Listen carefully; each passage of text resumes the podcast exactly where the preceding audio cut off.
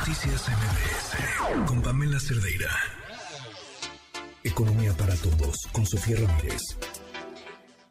Sofía, muy buenas noches, ¿cómo estás? Buenas noches, Pam, a ti y al auditorio. Un gusto estar contigo el día de hoy. Vamos a platicar de un tema bien importante que es el comercio exterior de México, porque recordemos que el equivalente a 8 de cada 10 pesos que se producen en México es lo que comerciamos con el exterior. O sea, más del 80 y tantos %, 83% del PIB es lo que comerciamos con el mundo. Y bueno, pues obviamente de ese comercio con el mundo, 83% de nuestras exportaciones se dirigen a Estados Unidos. No olvidemos que Estados Unidos importa desde México el equivalente al 14% de todo lo que le compra al mundo. Entonces la relación, si bien es muy importante para ambas partes, es absolutamente toral y vital para México. Entonces, pues bueno, vámonos por el principio. Fíjate que el día de ayer se publicaron las cifras preliminares de la balanza comercial para el mes de febrero. ¿Qué quiere decir? Que con las estimaciones y la información que se tiene ahorita, pues el INEGI nos da cuenta de qué pasó con las exportaciones y con las importaciones de México. Y creo que aquí el dato más importante es que hubo una caída muy fuerte en las exportaciones, sobre todo en las exportaciones que tienen que ver con manufacturas, sin duda, pero en concreto con coches. Ciertamente también las no automotrices tuvieron ahí una contracción importante, pero bueno, pues creo que si lo comparamos además con el mes de enero, que fue un muy buen mes, donde tuvimos una mayor cantidad de exportaciones que de importaciones, es decir, vendimos más al mundo de lo que compramos, en el mes de febrero esta relación se invierte y eso es preocupante porque obviamente quiere decir que estamos importando más de lo que exportamos. Ahora, ahorita entro al tema de que no es lo mismo importar esferas para el arbolito de Navidad que importar insumos para hacer más coches. Por eso creo que hay que verlo por partes. Entonces, de entrada te diría yo, tenemos un registro de menores exportaciones de México hacia el mundo en el mes de febrero. En concreto, pues hacia el país más importante en la relación bilateral, que es Estados Unidos, las exportaciones no petroleras sí crecieron, aunque poquito en la comparación anual, 2.2%, pero al resto del mundo pues descendieron en casi 18%. Esto lo que nos está diciendo es que en el mundo se está ralentizando la economía, no solamente en Estados Unidos. Ahora ya vimos que lo que más nos importa a nosotros es la relación con Estados Unidos, pero hay que tomar en cuenta, bueno, pues, qué compramos nosotros del exterior, porque eso nos va a decir que vamos a importar, que vamos a exportar nosotros al exterior en un mes o dos o más, ¿no? Entonces creo que lo más importante es ver, pues, justamente en las cifras ajustadas por estacionalidad, que las importaciones mensuales cayeron un poquito en bienes de uso intermedio, digamos, en todos estos bienes que usamos para producir cosas, pero subieron un poquitito, 0.73 en las de bienes de uso intermedio no petrolero.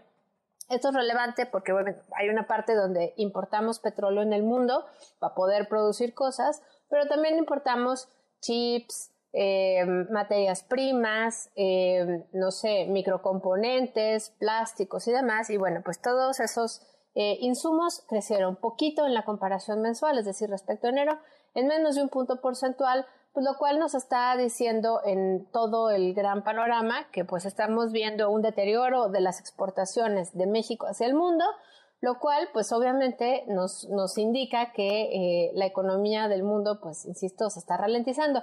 Ahora, importante aquí es ver cómo esta caída en las exportaciones en el mes de febrero fue previa a, digamos, la turbulencia en el sistema financiero en marzo. ¿Por qué es relevante esto? Porque cuando tú tienes tanto riesgo, tanta turbulencia en el sistema financiero, el tipo de cambio sin duda se ha movido y lo hemos visto, pero también por otro lado vemos cómo puede haber una alza en las tasas de interés independiente, digamos, al alza de los bancos centrales. Entonces, pues con ello se hace más caro el crédito todavía, se otorgan menos créditos y por lo tanto, bueno, pues eso podría implicar que hay una menor capacidad de producción, ¿no? Tú necesitas crédito para poder comprar insumos, para poder producir cosas, para poder venderlas. Y bueno, pues en este caso, si estamos viendo que la turbulencia que empezó en marzo podría haber afectado las exportaciones de febrero, pues no. Lo que estamos viendo es que hay un mercado menor en el mundo para bienes de exportación desde México, Pero bueno, pues en el caso de Estados Unidos, te decía yo, crecían, aunque crecían a una tasa muy chiquitita de 2.2% anual. Ahora, eso respecto a lo que vende México al mundo, pero ¿qué vimos el día de hoy, marzo 28, que con datos preliminares también del mes de febrero se publicó en Estados Unidos el comercio de Estados Unidos? Entonces, creo que aquí lo más importante es ver, sí, que las importaciones de Estados Unidos de lo que le compra al mundo cayeron en menos 2.3% mensual. Y esta actividad mensual, insisto, es muy importante porque pues también Estados Unidos compra para consumir, pero también para vender hacia afuera. Las importaciones que más cayeron fueron en el componente de automóviles, es decir, no solamente México exportó menos automóviles, sino que Estados Unidos compró menos automóviles al mundo y por supuesto también a México, con una caída de 7.1% mensual en las importaciones que hace Estados Unidos del mundo en el componente de automóviles. En bienes de consumo, es decir, para alimentar al mercado interno, digamos, para la gente que compra en Estados Unidos, cayeron también las importaciones en menos 5.6% y alimentos y bebidas cayeron en menos 3.4%, todos estos rubros de importaciones. Y bueno, pues en la comparación anual, las importaciones desde Estados Unidos, comprándole al resto del mundo, cayeron en casi 2%. Ahora, las exportaciones, ¿qué pasó con lo que Estados Unidos le vende al mundo? Bueno, pues primero que nada, en el rubro de automóviles hubo caídas significativas en la comparación mensual. No solamente Estados Unidos importó menos insumos para producir automóviles, sino que también exportó casi 12% menos automóviles que en el mes de enero. En bienes de consumo, Estados Unidos exportó menos 4.6% y en suministros industriales para el resto del mundo también Estados Unidos exportó menos 4.2%. Creo que el resumen es que con excepción de todo lo que tiene que ver con la parte industrial, hay un debilitamiento sin duda del mercado, de la demanda en Estados Unidos y por lo tanto esperamos menos exportaciones desde México hacia Estados Unidos, pues un poco comparando los datos preliminares a ambos lados de la frontera. Pues obviamente, Pam, un entorno difícil y complicado porque, pues como hemos visto, las exportaciones, el sector manufacturero, el nearshoring, pues han sido elementos que nos han venido ayudando a tener una recuperación más sostenida, pero pues creo que es ineludible voltear a ver que con los datos de la semana pasada, ya lo platicábamos el jueves con Adrián, pues la inversión se encoge como proporción del tamaño de nuestra economía. Y esto ocurre a pesar del nearshoring. Entonces, ya habíamos hablado el jueves pasado brevemente que la inversión creció 3% en la comparación trimestral entre el tercer y cuarto trimestre del año pasado. Y bueno, pues obviamente, si ya al final del año pasado veíamos viendo cómo disminuía como porcentaje del tamaño de nuestra economía para cerrar en 21.1% del PIB, pues la verdad es que este año pues parecía empezar muy fuerte, muy sólido en el comercio exterior en el mes de enero. Pero bueno, pues en febrero ya se empieza a ver cómo la economía norteamericana se ralentiza y por lo tanto, pues nuestro principal socio comercial también deja de comprar tantas mercancías, tanto para producir como para consumir en su país. Con eso me quedo, Pam.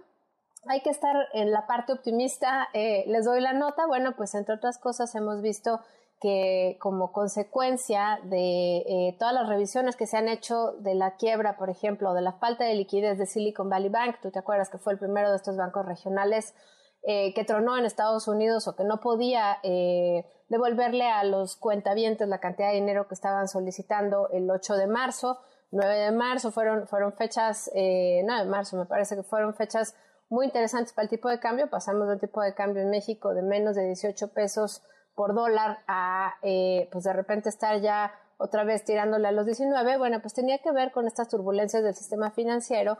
Y la buena noticia en estos días es que, bueno, pues justamente con este rescate del Silicon Valley Bank por parte de otro banco que se llama First Citizen Bank, pues bueno, ha habido una revisión de qué fue lo que ocurrió y lo que estamos viendo es que hubo una mala gestión, una gestión inadecuada de la liquidez, es decir, no estaban contando con que iban a tener que pagar grandes cantidades de dinero a sus cuentavientes en el momento en el que se lo solicitaran y por lo tanto, en un contexto de altas tasas de interés, pues realmente necesitaban poder pagar no solo la lana, sino también los intereses. Y Lo que es la buena nota es que la conclusión es que no es que haya habido una mala calidad de los activos en los cuales invirtió este banco y por lo tanto no estamos en una situación como la de 2008 donde había un riesgo sistémico de todo el sistema financiero y por lo tanto se augura que nuevamente empecemos a ver pues que incluso el tipo de cambio regrese a niveles cercanos a 18 pesos por dólar, que ahorita pues el día de hoy amaneció con más o menos 18.35 pesos por dólar, se ha movido a lo largo del día y bueno, pues esperemos que esa sea la trayectoria, mucho menos riesgo, mucho menos animadversión, mucho menos volatilidad en los mercados financieros del mundo y podamos regresar a un entorno pues más o menos de tensa calma para un aterrizaje suave y una recesión que queremos evitar en Estados Unidos, pero sobre todo en México y el mundo. Te mando un abrazo, Pam, te agradezco el espacio y nos platicamos el jueves. Gracias, Sofía, un abrazo.